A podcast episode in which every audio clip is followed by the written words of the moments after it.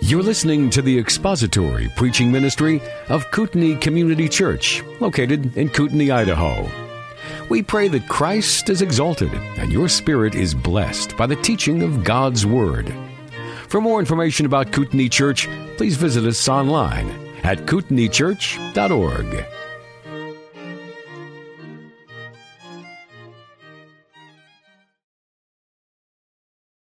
Our Father, your word is to us a tremendous source of joy and encouragement and light.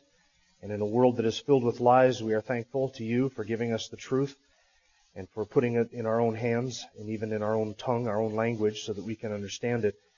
And then we thank you for doing the gracious work of your Spirit to open our eyes and our hearts to it. now we've come to know the truth and understand the truth, and we see in your word that which is true. We pray that you would open our eyes today to it, that you would encourage our hearts together. Give us a sense, our God, of our smallness and your greatness, and may you be glorified through the unfolding of your word, which is truth and brings us light. We ask these things in Christ's name, for his glory and for his sake. Amen. Turn in your Bibles to the Gospel of John, chapter 9. And we're going to read together the first five verses of John 9. As he passed by, he saw a man blind from birth, and his disciples asked him, Rabbi, who sinned, this man or his parents, that he would be born blind? Jesus answered, It was neither that this man sinned nor his parents, but it was so that the works of God might be displayed in him. We must work the works of him who sent me, as long as it is day. Night is coming when no one can work. While I am in the world, I am the light of the world. Now, last week we got halfway through that answer. We covered to the end of verse 3, and and the, we looked at, we've looked at the question that the disciples asked, which is a, a massive question with all kinds of hidden assumptions behind it. And then we have seen how Jesus deals with that question and sort of pushes off the table all of the assumptions, corrects them, and shows to the disciples that not only have they asked the wrong question, they have assumed entirely wrong things. And he sort of dismisses entirely their presuppositions and all that they held to be true and points them from the cause of this man's blindness to the purpose behind it. And in verse 3, that answer, there is a tremendous amount of theology. And what we saw last week is that you and I cannot possibly make sense of tragedy, evil, affliction, infirmity, things like a man born blind, unless we have room in our theology for the glory of God. There has to be room at the center of that understanding for the glory of God, and that has to be central to our understanding of it and central to any answer that we give ultimately all evil, all infirmity, all tragedy, everything bad that happens has, must have as its aim and as its goal in some fashion at some point the glory of God. Because if that is not the end of God's allowing evil to come into the world or allowing things to happen like men being born blind, if the glory of God is not the aim of it, then you and I can truly say that evil is senseless. In fact, I would, I would propose to you that anything that happens that does not have as its goal or its aim the manifold glory of God is a senseless event. Because if it does not have God's glory as its aim, then it really cannot last or have any purpose beyond this life, can it? It's going to be temporary at best. It's going to be temporary. So we have to have room for the glory of God in that. Imagine the alternative. I mean, honestly. Imagine that the disciples had said, Master, Rabbi, who was who sinned, this man or his parents, that this man was born blind? And imagine that Jesus had said, you know what? We really can't know. And in fact, if God could have stopped it, He would have stopped it. Uh, God is just as heartbroken by this as you and I are, and and we just don't even know where this is all going, and we don't know what God's going to do in it, and it really doesn't matter. It's just it's just an evil thing, and we got to deal with it. Imagine if that had been His answer. I mean, how hopeless would you and I be?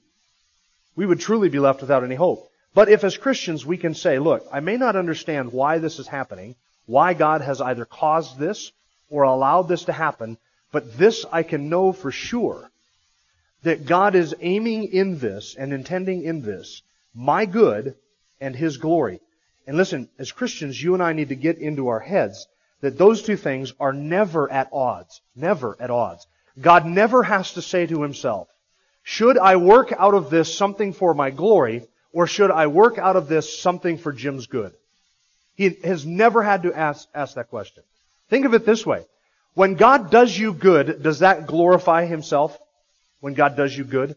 When God shows kindness to you, a sinner, and does something for you that is good, is that glorifying to God? You and I would have to affirm, yes, it is. When he demonstrates his goodness, that is him glorifying himself. If God does you a lot of good, does that bring him a lot of glory? It does. If God does you an infinite amount of good, and it is eternal good, does that not bring him an infinite amount of eternal glory? It does, doesn't it? So God never has to ask the question, with this evil thing strikes, should I do Jim good out of this, or should I bring myself glory out of this? Here is the wonderful thing about God's plan. That which is most for my eternal good, even though I may not understand it, that which is most for my eternal good, is most for God's eternal glory. So that the two are inseparably connected. For Him to bring glory to Himself is my ultimate good, and for Him to do ultimate and eternal good to me is for His infinite and eternal glory. That's how you have to think about it. That's why Jesus said to him, it's not that this man sinned or his parents. This man was born blind to be a canvas upon which God could display his works in this man and bring glory to himself. And if that is the case, then that evil and that infirmity, that affliction is not wasted in the least. It is an infinite and eternal good that God should glorify himself by doing good to us and allowing these things to happen to us so that he might glorify himself. That is for his glory. That is for our good. Well, that was half the answer to the question. Now we open up verses 4 and 5. And as we go through verses 4 and 5, we're going to see that this is connected to verse 3. Verse 3 kind of introduces us to the theology behind it. As we go through verses 4 and 5, we're going to notice two things. We're going to notice a work to which we are called, and then we are going to notice a time which we are allotted. A work to which we are called and a time that we are allotted. Verse 4 is the work to which we are called. We must work the works of him who sent me. And then look at the time that we are allotted. As long as it is day, for the night is coming when no one can work. While I am in the world, I am in the light of the world. Now something that struck me this last week was how quickly Jesus goes past the answer to their question onto something that at first seems like, it seems like something entirely foreign or it seems like an entirely different subject, but it's not. What was the answer? What was the question that they asked? Who sinned, this man or his parents? Now behind that is assumptions. Behind that is a question that we would hope to have Jesus spend a chapter or two, or even better yet, three or four chapters discussing the answer to that question. Why do evil things happen? What is the purpose behind this? What caused it? Why has it been allowed? How is God bringing himself glory out of this? That's really what's behind their question. And we would might wish that Jesus would spend three chapters answering that. So that we could get into the theological ramifications of this and what's behind it, what's at the base of this, and who's right, Calvinists or Arminians, and our glory and God's good and the eternal purpose of all of creation and all of it.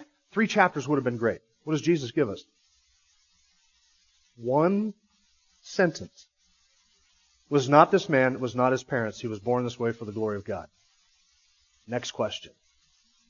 And now he goes on to the work, right? The issue is not what caused this infirmity. The issue really for Jesus and the disciples is, what must we do in the presence of this infirmity? He's not interested so much in having a theological conversation and nitpicking all of the minutiae of what's going on and why it's going on. His real issue is there is work that we must be doing. Now let's get to the work. It's, it's interesting to me how quickly Jesus goes past their question, pushes it all off the table, corrects them, but moves right on to the real issue, and the real issue is this.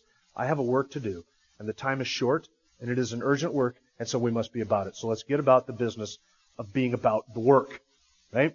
You and I should never, and there's application for, in this for us, you and I should never sacrifice doing the work of God for the sake of wrangling over theological issues. We need to be careful. Have you met people like that?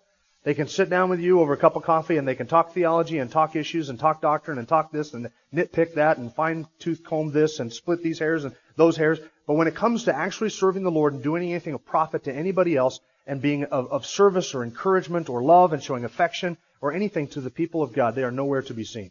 They're not attached to any church. They're not submitted to any authority. Uh, they're, they're, not taking the time to get to know people and find out what's going on in people's lives and be an encouragement to them and a support and praying for people. No, no, no. They want to sit down. They want to talk about all of these grand theological subjects.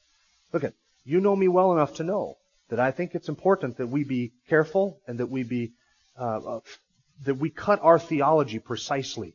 That is important. That is why we have one of the longest doctrinal statements you will ever find in any church that you ever visit everywhere. The thing is reams of paper long. Why? Because we want to be precise in what we believe. I'm not talking about that. I'm talking about thinking that knowing those things and having all of that hammered out is a substitute for doing the work that God has called us to do. We get into error when we think that the work of God is wrangling about doctrine and not just getting in and doing what God has called us to do. Thinking that we can substitute doing the work with just knowing about the work, being content with that. Charles Spurgeon said this, it will be much better for us to do the work of him that sent us than to be judging divine providence of our, or our fellow man. It is ours not to speculate, but to perform acts of mercy and love according to the tenor of the gospel. Let us then be less inquisitive and more practical, less for cracking doctrinal nuts, and more for bringing forth the bread of life to the starving multitudes. End quote. Love how Spurgeon says that. Spurgeon was a theological genius. That man was articulate. He was, he was a fine cutter. Theology, uh, theology mattered to Spurgeon. It ought to matter to us. But let's not think that we have to choose one or the other. Right? There's a theological issue here. This is the answer to it. Now let's get about the work that God has called us to do and be doing that work. I want you to notice the beginning of verse 4, how Jesus uses the term, we must be about the work that I've been sent to do, instead of I must be about the work that we've been sent to do. That's interesting to me, and I noticed it because all the way through John chapter 6, actually 5, 5, 6, 7, and 8, Jesus spoke of himself being the one who was sent and himself doing the one, being the one who worked the works of the Father. But here in the presence of the disciples and this blind man, Jesus says we, not I. Even though he is the one who does the miracle. He doesn't ask the disciples to pitch in, right? Lend me your advice, lend me your help, lend me your assistance. He doesn't ask the disciples that. Jesus is the one who does the miracle, but he wraps the disciples into this work. We must be about the work that the Father has sent us to do. In a very real sense, when you and I do ministry work or kingdom work, when we serve the Lord, we need to remember this. We are doing the Father's business. We are doing the business of the one who sent Jesus, who sent the disciples, who sent the apostles, and he sends us. And everything that we do in Christian service is the Father's business. And we do it. And we must work the works of him who sent us. Because we are the ones who have been left here to do the work. Now, what work specifically does Jesus ask you and I to do? You realize there are certain things that Jesus does that he does not ask us to join him in. You can probably think of a few of these things, right? He doesn't ask us to atone for sins by making an offering. He has done that. He doesn't ask us to join with him in, in pressing out the winepress of God's wrath upon his enemies at his second coming. He does that. He doesn't ask us to be interceding for his church at the right hand of the Father. Jesus does that, does, does that himself. There are some works which are his and his alone to perform, but there are some works that he asks us to be part of.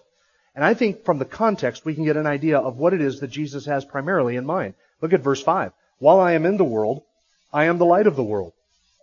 Now that, being a light and telling other people of the light and displaying the light is something that you and I can have a part in. Right? Now this man was born blind. Jesus is the one who heals him. But he is saying to the disciples, there is a work that I do that you are involved in, and part of that work is displaying the light of God to the nations, displaying the light of God to the peoples. We participate with Christ when we join him in being lights.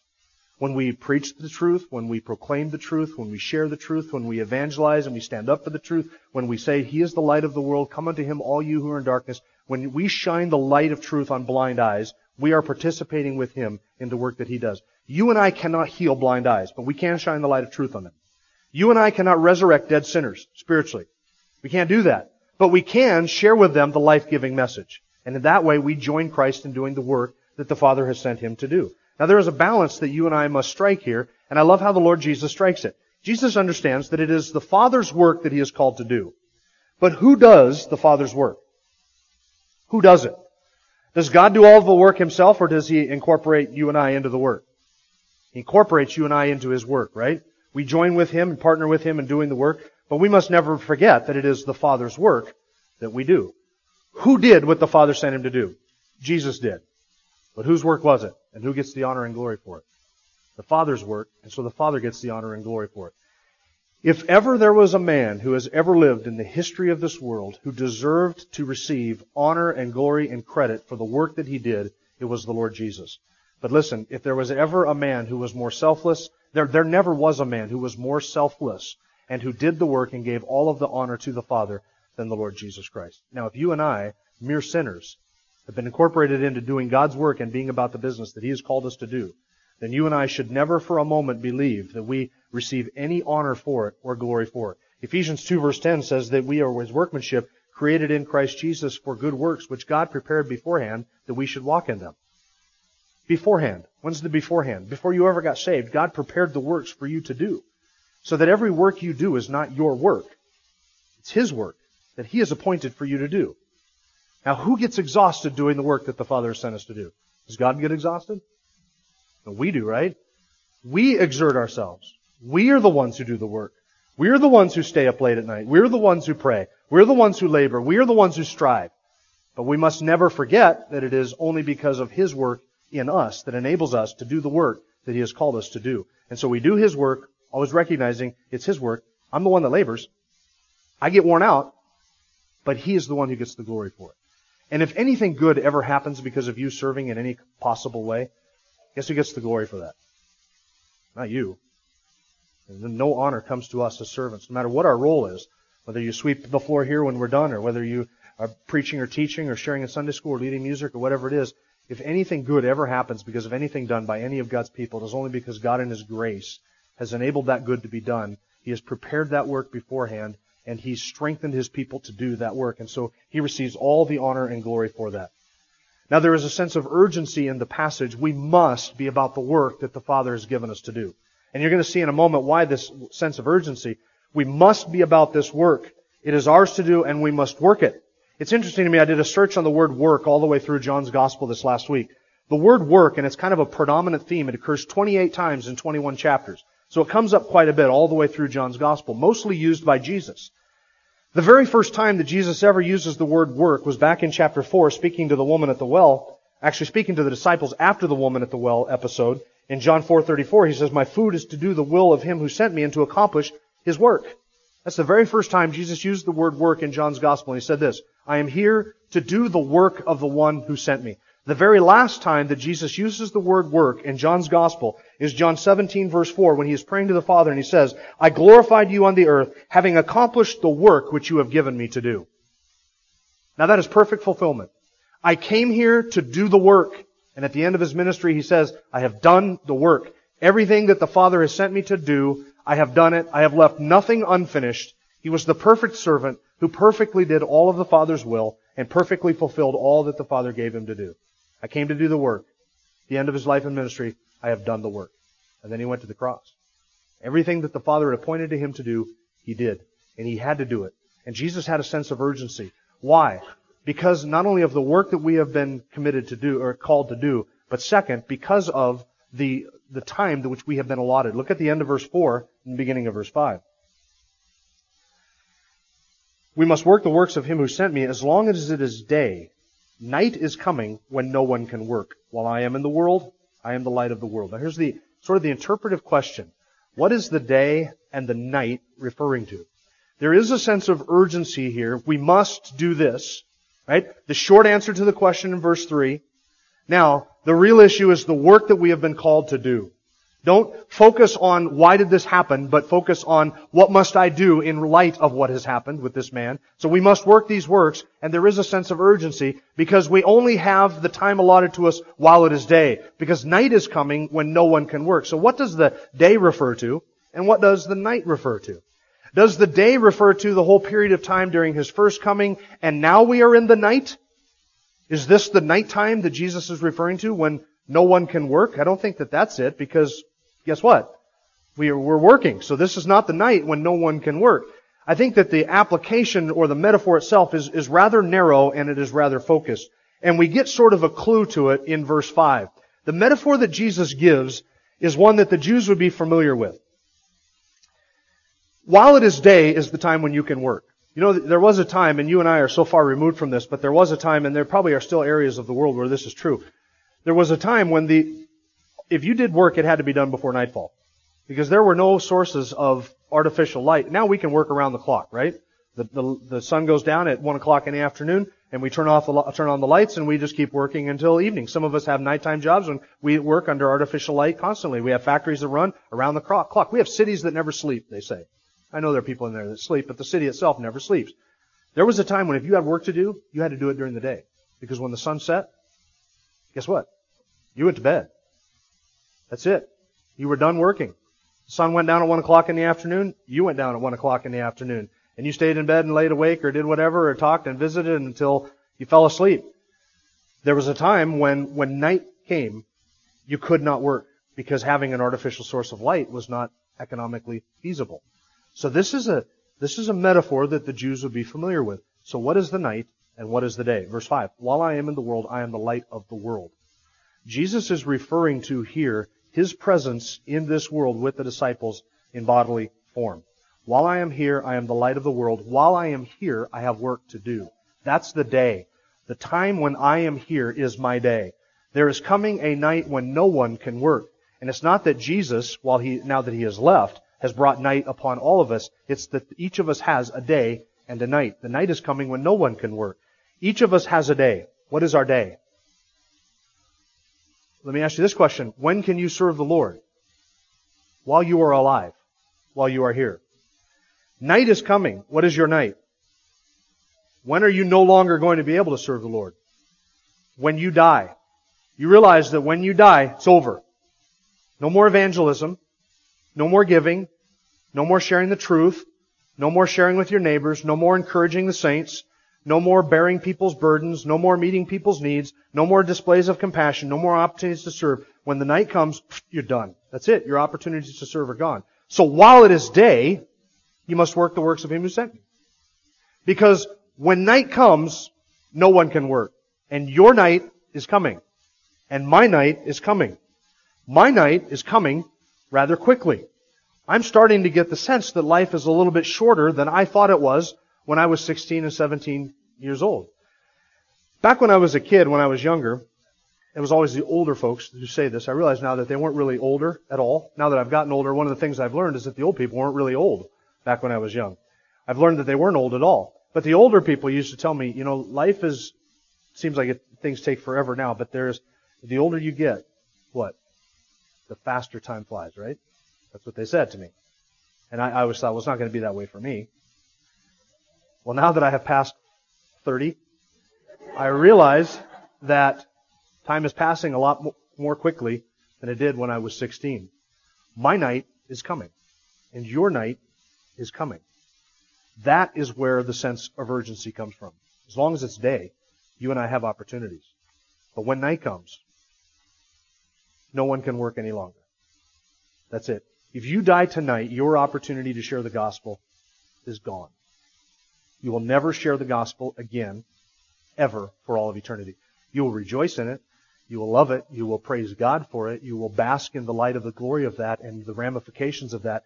But you will never have another opportunity to share the gospel with a lost person as long as you live.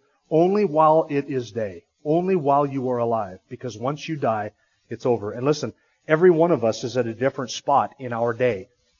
Right? Every one of us is. And your spot in your day has nothing at all to do with your age and nothing at all to do with your health and your vitality. There are some of you who are weak and frail and you have a lot more time left in your day to serve the Lord. You're just going to serve Him in weakness and frailty. That's what God has apportioned for you. There are some of you who are young and you think, oh, it's just, sun is just now coming up. Listen, you might be in fact closer to the grave than the old person sitting in front of you who you think is closer to the grave than the banana peel itself. Because the amount of daylight that you have left to serve might be, by our reckoning, 12 hours. Might be 20 years. Might be 40 years. Life is short, isn't it? That's the point. As long as it's day, we can serve. And Jesus is saying, as long as I am here, I can do what the Father has called me to do here. But once I leave, I physically will not be here to do these things. So I must do them now. There is a sense of urgency there. Now, he is the God man. We understand. He sits at the Father's right hand. His work here is not done. What he, continu- what he started to do through the apostles, he continues to do through the church in many senses and in many ways. But the analogy that he's, he's giving is, is true nonetheless. While he is here physically, he had opportunity. That's the point of the passage. Look, this was for the glory of God. You need to be asking yourself, what does God want me to do in the light of this situation? While it's a day, I can serve. But my night is coming when my opportunities to serve are over. So I need to be about doing what the Father has given me to do and not be wasting my life doing things that the Father has not called me to do. All of us have all kinds of work that we do that have nothing to do with what God's called us to do. And, and do you realize that your life is filled with things that just suck the time out of them? You start getting older and you start realizing this. I've been a, I've been a Christian now for 25 years. That means for 15 of those years, oh, I'd say I was past 30. I've been a Christian for 25 years. I've been a Christian for 25 years, for 15 of those years, which is nearly half of that time. I wasted that in rebellion and sin. And in ignorance and stupidity and darkness and blindness and, and wickedness. Half of my, half of my life I have spent that. Nearly half of my life. Of the 25 years that I have spent in Christ, I spent a good portion of that in having a lot of zeal but no knowledge. And all kinds of opportunities that I wasted. In discussing things I should have never been discussing. Arguing about things that didn't matter at all. In immaturity and, and, and spiritual needing discipled and needing to be fed and really not being productive at all spiritually. A lot of that 25 years I spent doing that. And then of the, of the remaining amount of time that I have had in the Lord, how much of it have I spent doing other things that have nothing to do with eternity whatsoever? Now what do I got left? Probably another 40 years of being what? Frustrated over the amount of time that I don't have to do the things that I want to do. So while it is day, I serve, knowing my night's coming. And listen, your night is coming. You realize 100 years from now this church will look a lot different than it does today? You can look around here today and guess what? Night is falling for every person in this room. There's a sense of urgency when we serve the Lord, and we have to, we have to live with that sense of urgency. Typically, we fill our lives with all kinds of excuses.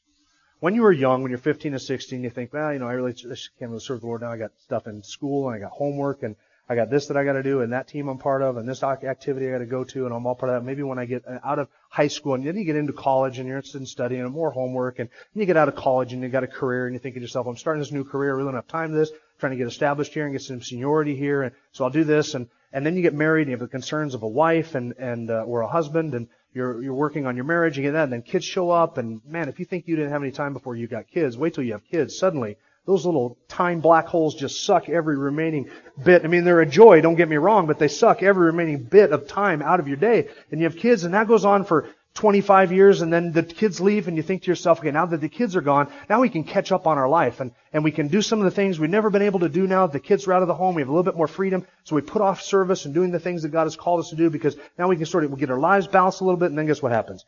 Grandkids show up. Man, talk about now there's a multiplied little time black holes that suck all of the remaining. that just multiply exponentially. You got grandkids, and you got to be there for them, and you got to travel to see them. And you got you thought you had ball games to be in, in to go to before you had grandkids. Just when you had kids, now you got grandkids and all these things. And you think when the grandkids are a little bit older, and we're but then my, I, my, man, I can't sit like I used to. I can't stand like I used to. My, my body is breaking down and I, my mind is not where it used to be. And now I'm getting, now I'm retired and I got all this time, but now I need to rest more and I don't have the energy that I used to have. And I've served my time. Let's let the younger people in the church do it. Guess what the younger people are thinking? Same thing you thought when you were 20 years old. That's how our lives typically go. We got daylight. And for some of you, the sun is setting and it's dropping quickly.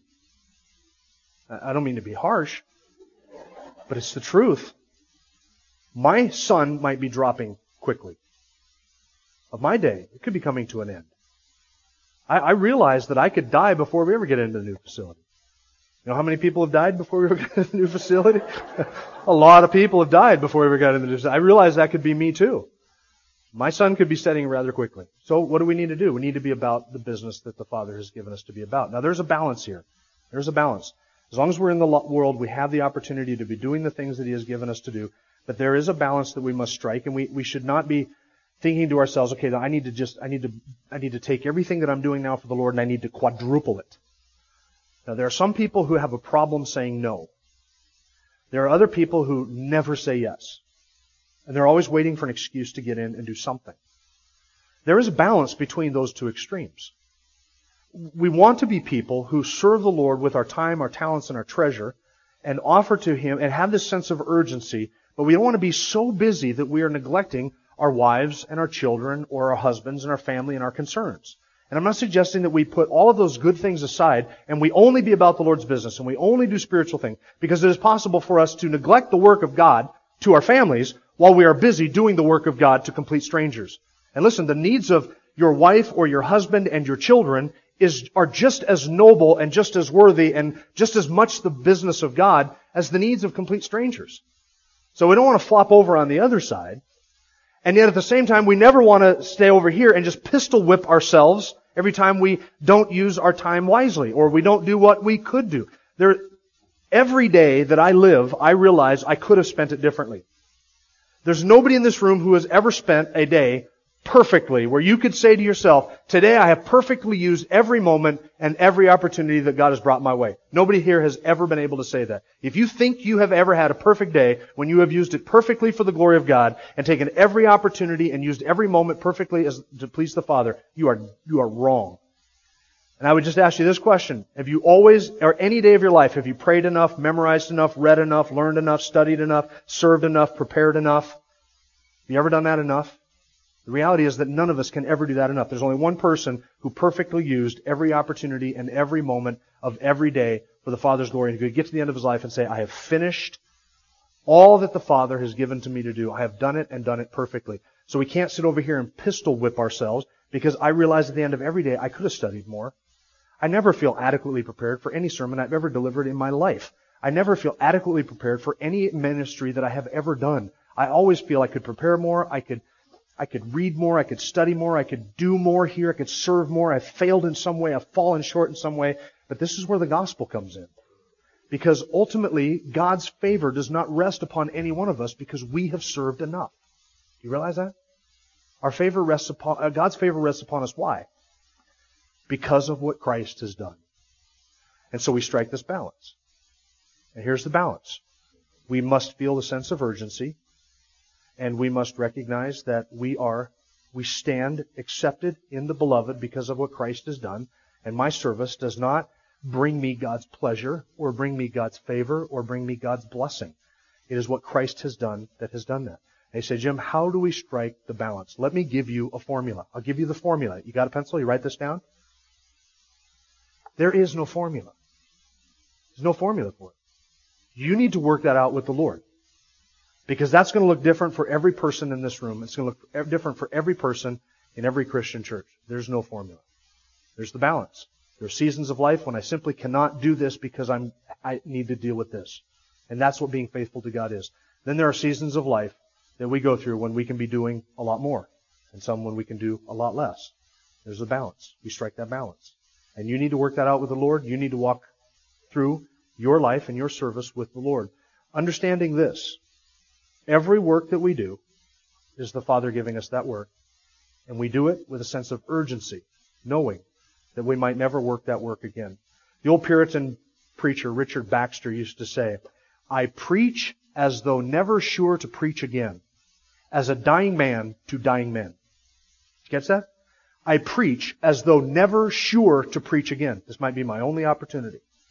And so Baxter says, I preach as if I, I, I might never preach again, and I preach as a dying man to dying men, realizing that for each of us the sun is going down. And so we are about the Lord's work with urgency. That's my challenge. A pattern? Five steps? A perfect formula? I can't offer you that. But I can tell you this. We need to find the balance between doing what God has called us to do and recognizing His work and doing it with a sense of urgency, knowing that our time is short and it's shorter than we think. Let's pray together. Our Father, we are so thankful for the reminders that we have in your word that encourage us in these things. Again, we are thankful that you have not given to us uh, formulas, patterns to follow, rules and laws and and uh, point lists, bullet point lists. You have simply called us to be about your business. We know that that looks differently for each and every one of us that is here. So we pray, God, that by your grace and through the work of your Spirit, the conviction brought about by your word, that you would remind each of us of what that looks like to be about your business, to keep our priorities straight. Give us grace to do that. Help us to think of everything that we do in terms of your glory and in terms of eternity. And to recognize that we are busy with so many things that are so pointless they will not outlast our lives, let alone this creation. And give us opportunity and grace and strength to be involved in those things which are truly of eternal significance and value. You would strengthen us for those things and give us a sense of urgency. Thank you, Father, for this reminder that our time is short a lot of times we forget that. So we pray, as Moses did, that you would teach us to number our days so that we might present to you a heart of wisdom and that you would confirm the work of our hands. For it is only in your name and by your grace that this is even possible. So we pray these things in Christ's name. Amen. Thank you for listening to the latest podcast from Kootenai Church. If you'd like to learn more about Kootenai Church or to donate to our church ministry, you can do so online by visiting kootenaichurch.org. We hope you enjoyed this podcast and pray you'll join us again next time. Once again, Thank you for listening.